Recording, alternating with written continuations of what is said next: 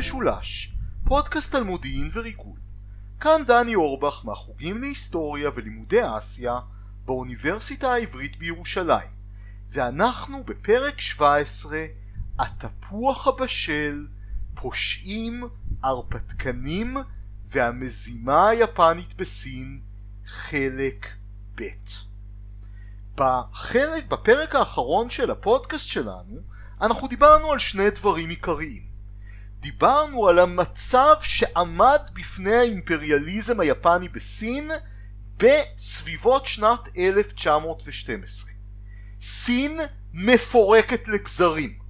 הנשיא הדיקטטור הכושל יואן שיקאי שולט בצפון סין ויתר המדינה נמצאת בשליטה מאוד רופפת של ממשלת יואן בבייג'ינג. ברחבי סין הענקית צוברים יותר ויותר כוח מיני גורמים מפוקפקים, פושעים, ברוני מלחמה, שליטים מקומיים, מפלגות מהפכניות, ואפילו בצפון סין, במנצ'וריה, שנמצאת באופן יותר חזק תחת שליטתו של הנשיא יואן, השלטון המרכזי מאותגר בידי בדלנים למיניהם. מנצ'ורים, מונגולים, חלקם מייצגים אינטרסים מקומיים, חלקם מזוהים עם שושלת צ'ינג, שושלת המלוכה הסינית שהודחה. ואותם בדלנים אומרים, מה יש לנו להיות במדינה לאומית סינית?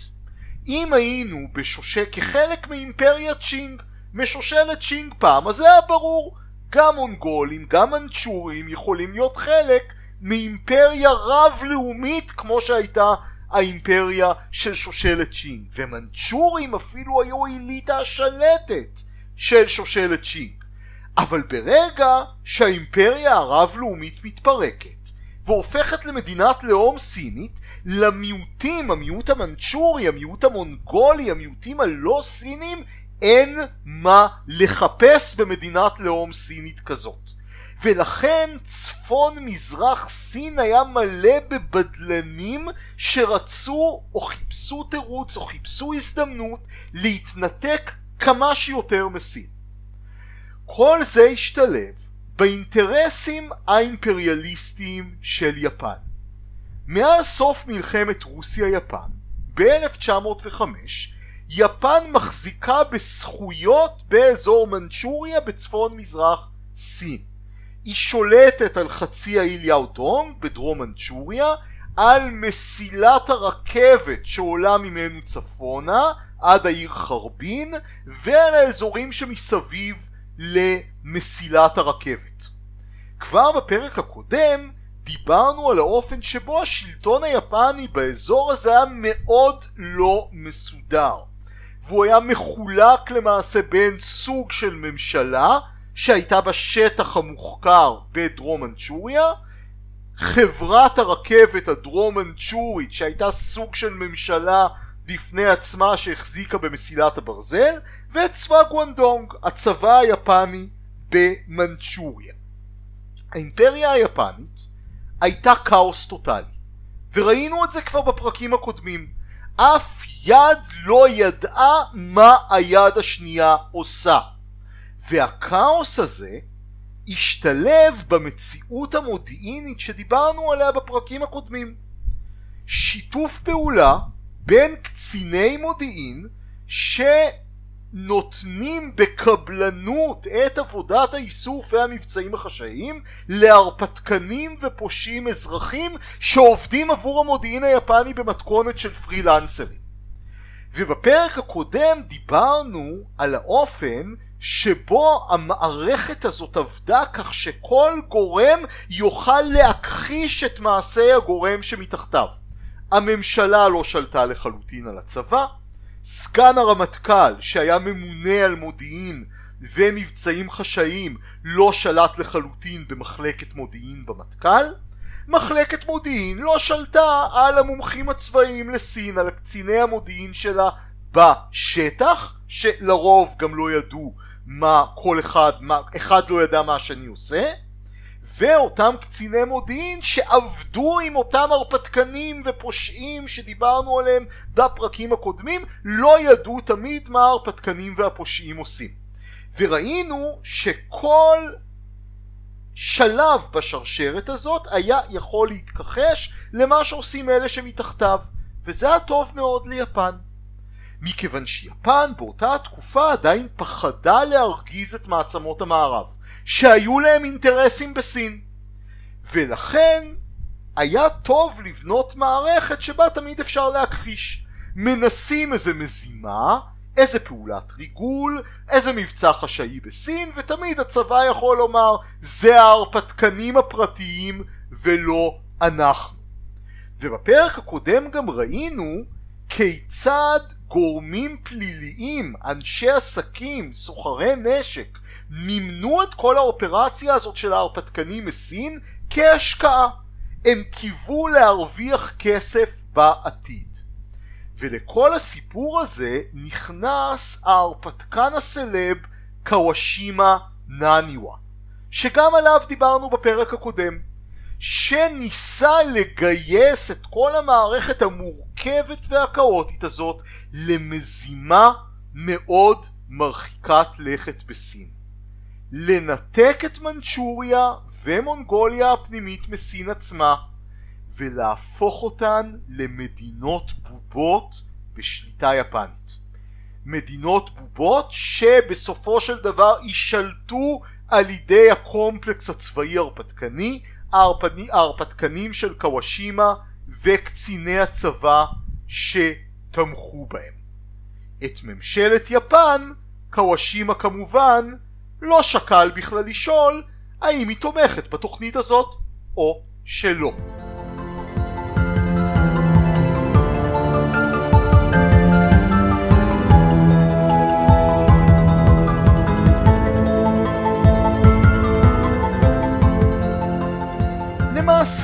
ממשלת יפן, בראשותו של ראש הממשלה, הנסיך סאיונג'י, לא רק שלא ידעה על המזימה הזאת של קוואשימה לנתק את מנצ'וריה ומונגוליה מסין, אלא בכלל לא הייתה מעוניינת בה. ממשלת יפן בתקופה הזאת, ראש הממשלה סאיונג'י ושר החוץ שלו אוצ'ידה בכלל רצו לשתף פעולה עם נשיא סין ולא היו מעוניינים בשלב הזה בהרחבת האימפריה היפנית הלאה למנצ'וריה ומונגוליה הפנימית. מחלקת מודיעין בצבא שיחקה משחק כפול. ראש מחלקת מודיעין, מקביל לראש אמ"ן היפני, גנרל אוצונומיה, ידע היטב שהממשלה לא מעוניינת במזימה. לכן הוא לא שם את כל כובד משקלו מאחורי המזימה הזאת. במקום זאת, גנרל אוצונומיה העדיף לתת להרפתקנים לבצע את המזימה ולתמוך בהם בשקט. אם הם יצליחו, יהיה אפשר להעמיד את הממשלה בפני עובדה מוגמרת. אם הם ייכשלו, כמו שאמרנו פעמים רבות, תמיד יהיה אפשר להתכחש להם. וככה המזימה זרמה.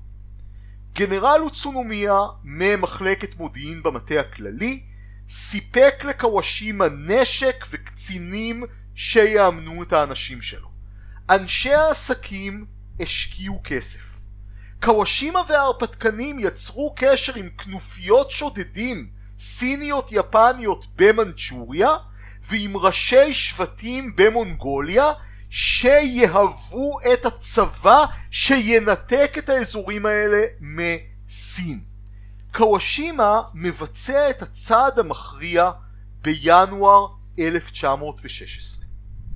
הוא קושר קשר עם בעל בריתו הוותיק, הנסיך סו, נסיך מנצ'ורי משושלת המלוכה המודחת, ומבריח אותו לתוך מנצ'וריה.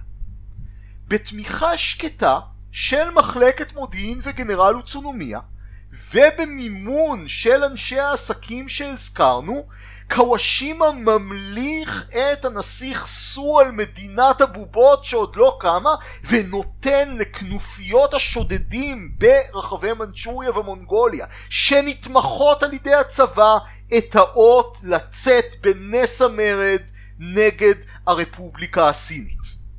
כדי להשיג את המימון מאנשי העסקים, קוואשימה חותם על חוזים עם ראשי השבטים המונגולים והנכבדים השונים במנצ'וריה, שבאותם חוזים המנהיגים המנצ'ורים והמונגולים של ממשלת הבובות המיועדת מבטיחים לתת ליפן, למעשה לאנשי העסקים המושחתים שעובדים עם קוואשימה, שלל זיכיונות וזכויות ומכרות ובתמורה מקבלים כסף גם מאנשי העסקים וגם ממחלקת מודיעין.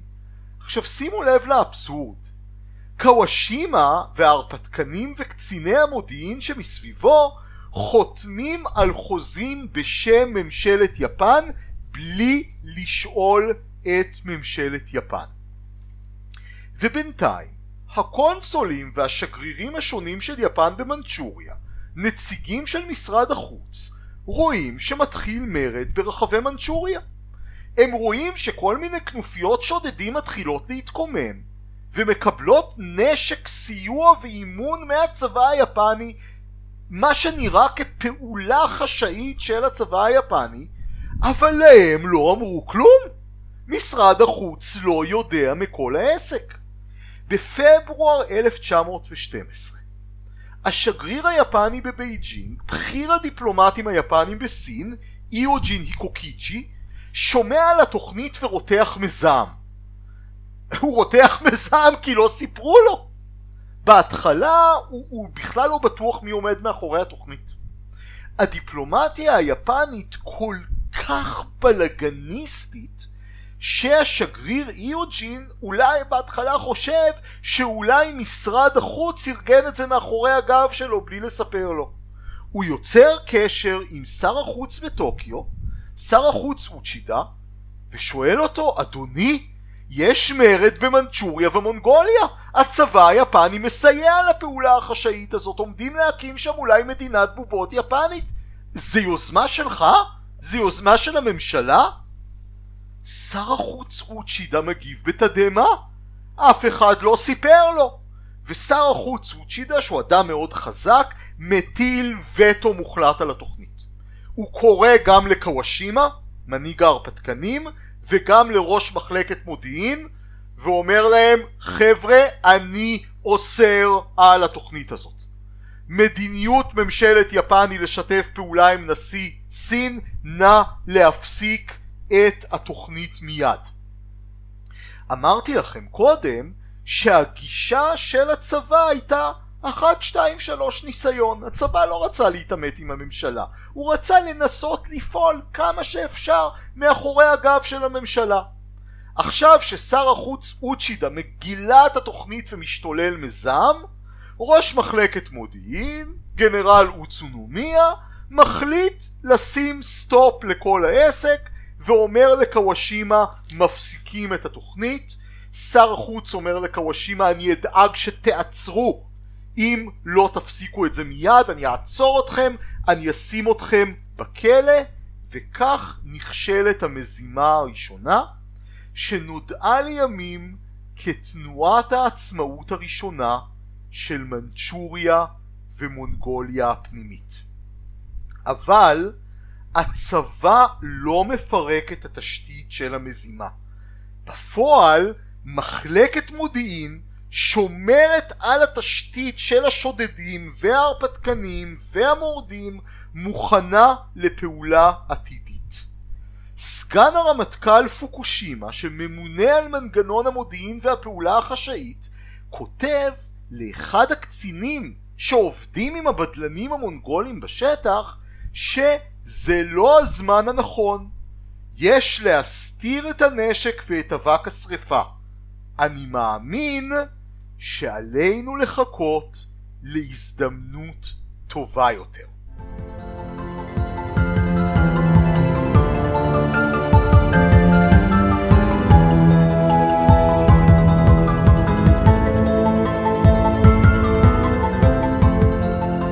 אבל בפועל הזדמנות טובה יותר לא מגיעה. בדיוק להפך. ראש הממשלה החדש שעולה לשלטון באביב 1913 הוא אויב מושבע של הקומפלקס הצבאי הרפתקני. מדובר באדמירל קשוח בשם יממוטו גונבה שנהנה מהתמיכה של הצי ומאמין במה שהוא מכנה מדיניות אימפריאליסטית מתונה בסין. המדיניות של יממוטו וממשלתו מבוססת על ביצור ההישגים והזכויות של יפן במנצ'וריה ושיתוף פעולה עם הממשלה הסינית הלגיטימית בבייג'ינג של הנשיא יואן שיקאי. במיוחד יממוטו לא מוכן לסבול את האופן שבו הקומפלקס הצבאי ההרפתקני, מחלקת מודיעין, ההרפתקנים, קציני המודיעין השונים בסין, כל החבר'ה האלה עושים מבצעים חשאיים ופעולות חשאיות מאחורי הגב שלו. ויממוטו ראש הממשלה לא מוכן לסבול את זה בעיניו. מדינה אחת, נשק אחד, מדיניות חוץ אחת. האימפריה היפנית צריכה להיות מדינה מסודרת אומר ראש הממשלה יממוטו וכל מדיניות החוץ שלה צריכה להיות מנוהלת על ידי משרד החוץ בטוקיו מכיוון שנתונה לו תמיכת הצי, הצי ביפן הוא כוח נפרד מהצבא, יממוטו מעז לעשות מה שלא עשו ראשי ממשלה לפניו. למשל הוא מקצץ לצבא את התקציב למודיעין ופעולות חשאיות. הוא אומר למחלקת מודיעין אם יש לכם כל כך הרבה תקציב לפעולות מיותרות שהממשלה לא מורה עליכם אז אני אקצץ לכם את הכסף המיותר הזה יש לי מטרות הרבה יותר חשובות להשקיע בו את הכסף הזה. הוא מוציא צווים נגד קציני המודיעין וההרפתקנים. בין היתר הוא אוסר על הרפתקנים לקנות נשק עבור מורדים סינים. ראינו שבזכות עסקאות הנשק האלה ההרפתקנים השיגו מימון של אנשי עסקים יפנים שרצו לגזור קופון. בכך ראש הממשלה יממוטו פוגע בנתיב מימון מרכזי של ההרפתקנים היפנים והפושעים מסין. זאת ועוד, יממוטו מצהיר שהוא לא ייקח עוד אחריות על פעולות של הרפתקנים. נגמר משחק ההכחשות. שר החוץ, מקינו, מדגיש שלא משנה מה ההרפתקנים אומרים, האינטרס של המדינה לא משתנה וממשלת יממוטו מתחילה לא ממש לפטר אבל לקרוא מחדש ליפן לקציני מודיעין בעייתיים במיוחד כדי לפרק את אותו מערך של מבצעים מיוחדים. אבל הקומפלקס הצבאי הרפתקני מגיב נגד ממשלת יממוטו. הברית בין אנשי העסקים, הפוליטיקאים הימנים, ההרפתקנים וקציני המודיעין, הקומפלקס הצבאי הרפתקני, היא כל כך חזקה עד שאפילו ראש ממשלה כמו יממוטו לא יכול לפרק אותה בלי להיתקל בהתנגדות מאוד מאוד קשה. האיש של יממוטו בשטח שנאבק בקומפלקס הצבאי הרפתקני הוא ראש המחלקה המדינית במשרד החוץ אבה מוריטרו. אבה הוא מי שמוציא את הצווים למשל שאוסרים על הרפתקנים לפעול בלי הרשות של משרד החוץ. התגובה של ההרפתקנים רצחנית. בחמישי בספטמבר 1913 הדיפלומט הבכיר אבה הולך לתחנת הרכבת בטוקיו לבדו. בדרך שני הרפתקנים חמושים בסכינים יוצאים מהצללים ומשספים אותו באכזריות למוות. לאחר מכן ההרפתקנים האלה מתאבדים וכשהם פותחים את הבטן של עצמם בהתאבדות ריטואלית הם דואגים שהדם שלהם יכתים מפה של מנצ'וריה ומונגוליה. וכך הם רומזים לממשלה. מנצ'וריה ומונגוליה הפנימית יהיו של יפן ואם הממשלה לא תעשה את זה הקומפלקס הצבאי הרפתקני יעשה את זה. ומי שינסה להתנגד יסיים כגופה משוספת ברחוב כמו אבה מוריטרו. ממשלת יממוטו למרבה שמחתם של ההרפתקנים לא האריכה ימים. בסוף שנת 1913 פורצת ביפן שערוריית שחיתות. חברת סימנס הגרמנית משחדת קציני צי יפנים כדי שיקנו את ספינות הקרב שלה. חברה בריטית מתחרה שגם מנסה לשחד מעוררת חרדה במטה של חברת סימנס בגרמניה. המטה של סימנס בגרמניה שולח טלגרמה לסניף שלו בטוקיו לאמור שמענו שגם הבריטים מציעים שוחד לקציני צי יפנים, אולי עלינו להעלות את סכום השוחד. למרבה הבושה, הביזיון והקצף, פקיד גרמני ממורמר במטה סימנס בטוקיו מדליף את כל ההתכתבות העסיסית הזאת לעיתונות. וביפן פורצת שערוריית שחיתות. מכיוון שראש הממשלה יממוטו מזוהה עם הצי הוא נתפס בעיני חוגים רבים כאחראי לאותה שערוריית שחיתות וכאן הקומפלקס הצבאי הרפתקני מוצא את הזדמנות הפז שלו להיפטר מראש הממשלה יממוטו תחת הכסות של מאבק בשחיתות.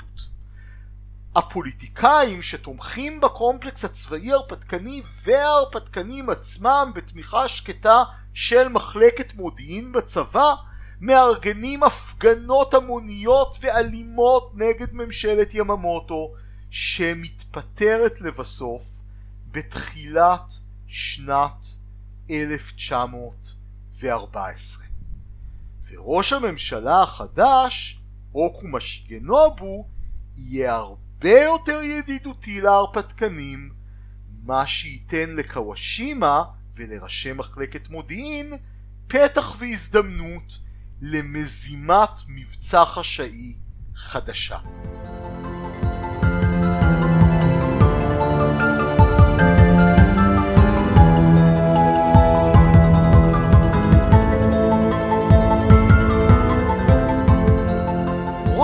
הממשלה אוקומה שעלה לשלטון ביפן בתחילת שנת 1914 היה אדם מכובד מאוד.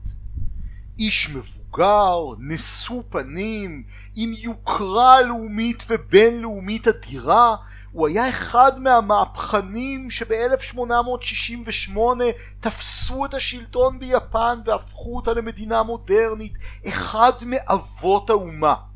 הוא גם היה אדם שבעבר היה מזוהה מאוד עם מאבקים לדמוקרטיה, ליברליזם וזכויות אזרח. אבל אוקומה שיגנובו גם היה אימפריאליסט הרבה יותר קשוח וניצי מקודמו אדמירל יממוטו. כשפורצת מלחמת העולם הראשונה בקיץ 1914, יממוטו מחליט להצטרף, סליחה, אוקומה, מחליט להצטרף למלחמה בצד של בריטניה בגלל שיפן היא בעלת ברית של בריטניה באותו הזמן. הבריטים לא כל כך מרוצים מזה. הם חושבים שממשלת אוקומה תנסה לנצל את ההזדמנות כדי לחטוף עוד חלקים מסין, והם לא יודעים עד כמה הם צודקים. ב-1915, בחסות מלחמת העולם הראשונה, ממשלת אוקומה מגישה לנשיא סין יואן שיקאי רשימה של 21 דרישות. שבדרישות האלה של יפן וסין יש מכל טוב.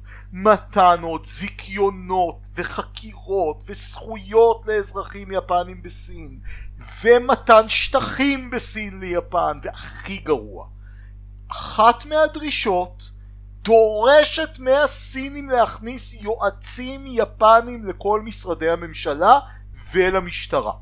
21 הדרישות בסופו של דבר כך קיווה ראש הממשלה אוקומה וכך ידע היטב נשיא סין יואן שיקאי יהפכו את סין למדינת חסות של יפן. נשיא סין יואן יודע שאף אחד לא יכול להושיע אותו מהדרישות החצופות של ממשלת יפן. מדינות אירופה עסוקות במלחמת העולם הראשונה ולכן בצר לו מדליף הנשיא יואן את 21 הדרישות לעיתונות כדי להביך את ממשלת יפן. ממשלת יפן מצטדקת, מוותרת על הדרישות היותר קיצוניות וראש הממשלה אוקומה אומר שהן היו רק המלצות. אוקומה שמבין שבטוב לא יעבוד לו להרחיב את האימפריה היפנית בסין, מחליט פעם נוספת להשתמש במערך המודיעין והביון שלו בהרפתקנים ובפעולה חשאית כדי להשיג בסין מה שהדיפלומטיה לא השיגה. באופן אישי, אוקומה עצמו מעריץ את ההרפתקנים, והאמת היא שאין לו סיבות טובות לזה. בעבר, כשהוא היה שר חוץ בסוף המאה ה-19, ההרפתקן ניסה להתנקש בו באמצעות פצצה והוריד לו רגל. גם עכשיו שהוא עולה לשלטון שוב, כמה מההרפתקנים מנסים להתנקש בו עוד פעם, כי הם חושבים שהוא לא אימפריאליסטי מספיק בסין. אבל אוקומה באופן די פרוורטי מעריץ את אלה שניסו להתנקש בו. הוא אומר אלה פטריוטים אמיתיים, טהורים, נאמנים לקיסר, מוכנים להקריב את החיים שלהם, ויותר ויותר הוא חושב להשתמש בהם למזימה מאוד מתוחכמת בסין. איך לעשות את זה? או, ראש הממשלה אוקומה פונה לסגן הרמטכ"ל החדש, גנרל טנאקה גיצ'י. אמרתי לכם כבר שביפן, באימפריה היפנית, סגן הרמטכ"ל הוא מי שממונה על פעולה חשאית וכך גם סגן הרמטכ"ל טנאקה, אדם שיש לו עבר מאוד עשיר בפעולות ביון ופעולות חשאיות עם הקומפלקס הצבאי הרפתקני. ואומר סגן הרמטכ"ל לראש הממשלה, אדוני ראש הממשלה, תן לי לסדר את זה. מה הגישה של תנאקה? תנאקה אומר, אנחנו לא צריכים לחכות להזדמנויות בסין, אלא ליצור הזדמנויות כאלה בעצמנו. בלי לשאול את משרד החוץ ובלי לשאול את ראש הממשלה, שימו לב למערכת ההכחשה. ראש הממשלה דיבר עם סגן הרמטכ"ל רק בקווים כלליים ועמומים, אבל סגן הרמטכ"ל לא מדווח על מלוא התוכנית שלו לראש הממשלה.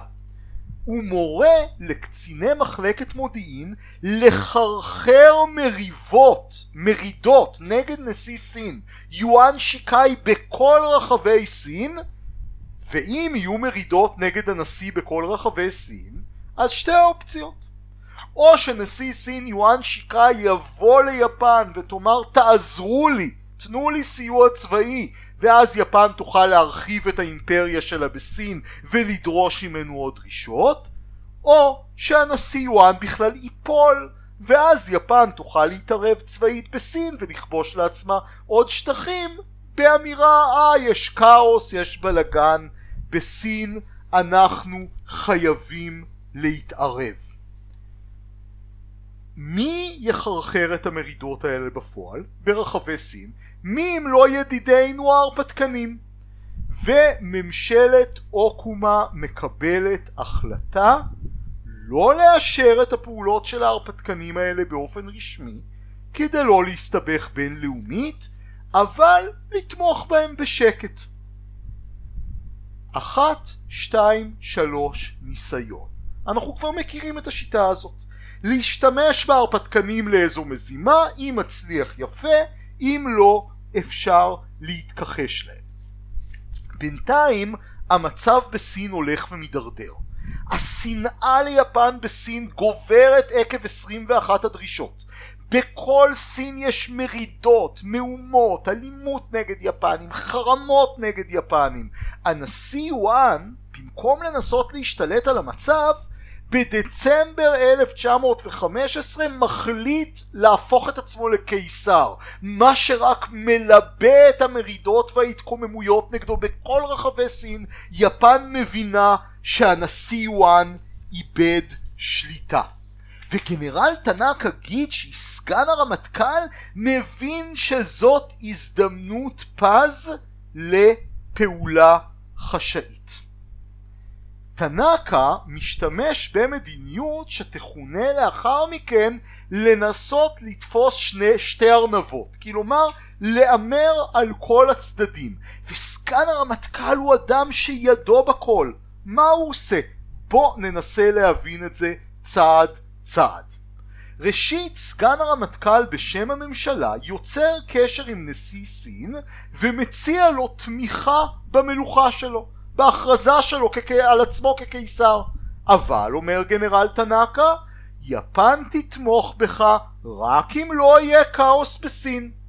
באותו הזמן, טנאקה עצמו מפעיל את ההרפתקנים והסוכנים שלו בכל סין בדיוק כדי לארגן כאוס נגד נשיא סין יואן שיקאי והוא עושה את זה בכל רחבי סין. התוכנית יוצאת משליטה. טנאקה עצמו מקונן שהוא והאנשים שלו ניסו לתפוס שתי ארנבות ונשארו עם אף אחת מרד נגד הנשיא יואן מתחיל בכל רחבי סין. סין מתחילה להתפלג לנסיכויות עצמאיות של ברוני מלחמה וליפנים אין שליטה על האירועים שהם עוררו. הם לא מצליחים לרכז אותם לפעולה פוליטית ממשית. הם לא מצליחים להחזיר את השד שהם הוציאו לבקבוק. ובדיוק אז חוזר לתמונה ידידנו קוואשימה נניווה ומציע לסגן הרמטכ"ל טנאקה הצעה מפתה. למה לא לנצל את הכאוס עכשיו שיש לנו בשנת 1915 כדי לשחזר את התוכנית הישנה מ-1912 לנתק את מנצ'וריה ומונגוליה הפנימית מסין ולהפוך אותם למדינות בובה יפניות מנצ'וריות ומונגוליות. באישור שקט של ראש הממשלה אוקומה, סגן הרמטכ"ל טנאקה מאשר באופן לא רשמי את המזימה החדשה הזאת, פעולה חשאית שתיקרא תנועת העצמאות השנייה של מנצ'וריה ומונגוליה.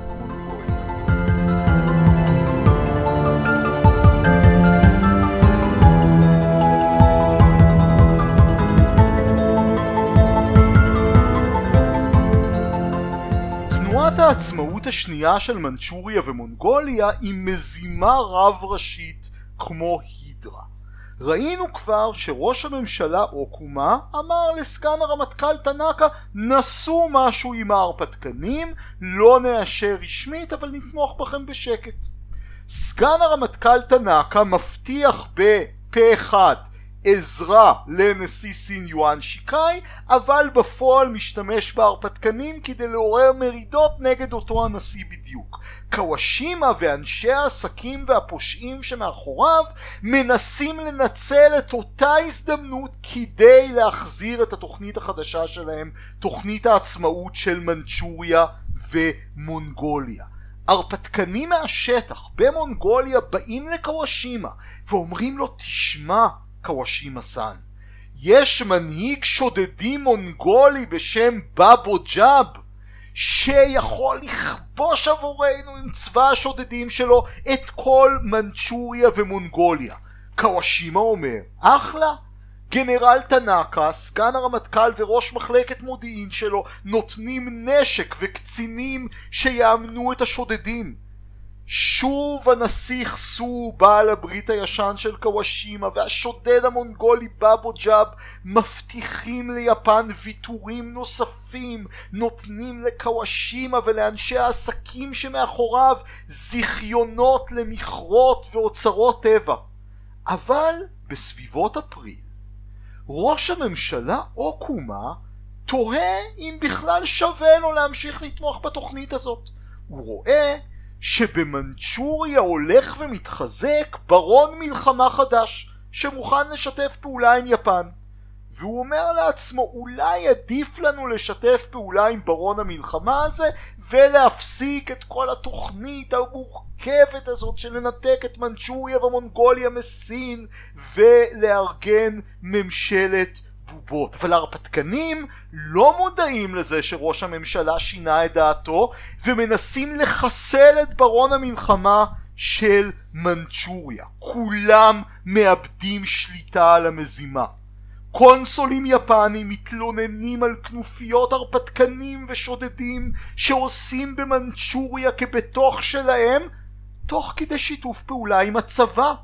קציני צבא והרפתקנים מאיימים על דיפלומטים יפנים ברצח אם הם לא ישתפו פעולה עם השודדים ומסכנים את היחסים של יפן עם מזימות, עם מדינות זרות. הממשלה ומשרד החוץ מרגישים שהם מאבדים שליטה במהירות על המזימה. אפילו סגן הרמטכ"ל טנאקה ומנהיג ההרפתקנים קוואשימה מרגישים שהם כבר לא שולטים בעניינים. בשישי ביוני 1916 האירועים החיצוניים בסין שוב מדביקים את התוכנית. נשיא סין יואן שיקאי מת.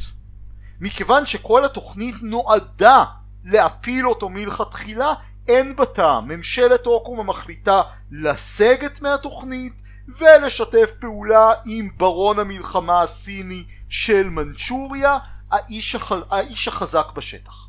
אבל ההרפתקנים לא מוכנים לעצור. אחד ממנהיגי ההרפתקנים מארגן צבא של 200 הרפתקנים יפנים ושודדים סינים ומנסה להשתלט על העיר האסטרטגית צ'אנג צ'ון במנצ'וריה עבור כנופיות השודדים המונגוליות שלא יודעות שיפן הפסיקה לתמוך בהם וממשיכות במלחמה. אבל בקיץ 1916 כנופיות השודדים המונגוליות ניגפות בקרב וממשלת יפן משלמת הון כסף, הררים של שוחד להרפתקנים כדי שהם יוותרו על המזימה. וכרגיל הצבא היפני לא מפרק את כנופיות ההרפתקנים והשודדים וממשיך לחמש אותם בשקט. מי יודע מתי יפן תצטרך אותם למזימה חדשה ו... לפעולה חשאית חדשה. האזנתם לסוכן משולש, פודקאסט על ריגול ומודיעין. כאן דני אורבך מהחוגים להיסטוריה ולימודי אסיה באוניברסיטה העברית בירושלים, להתראות בפרק הבא.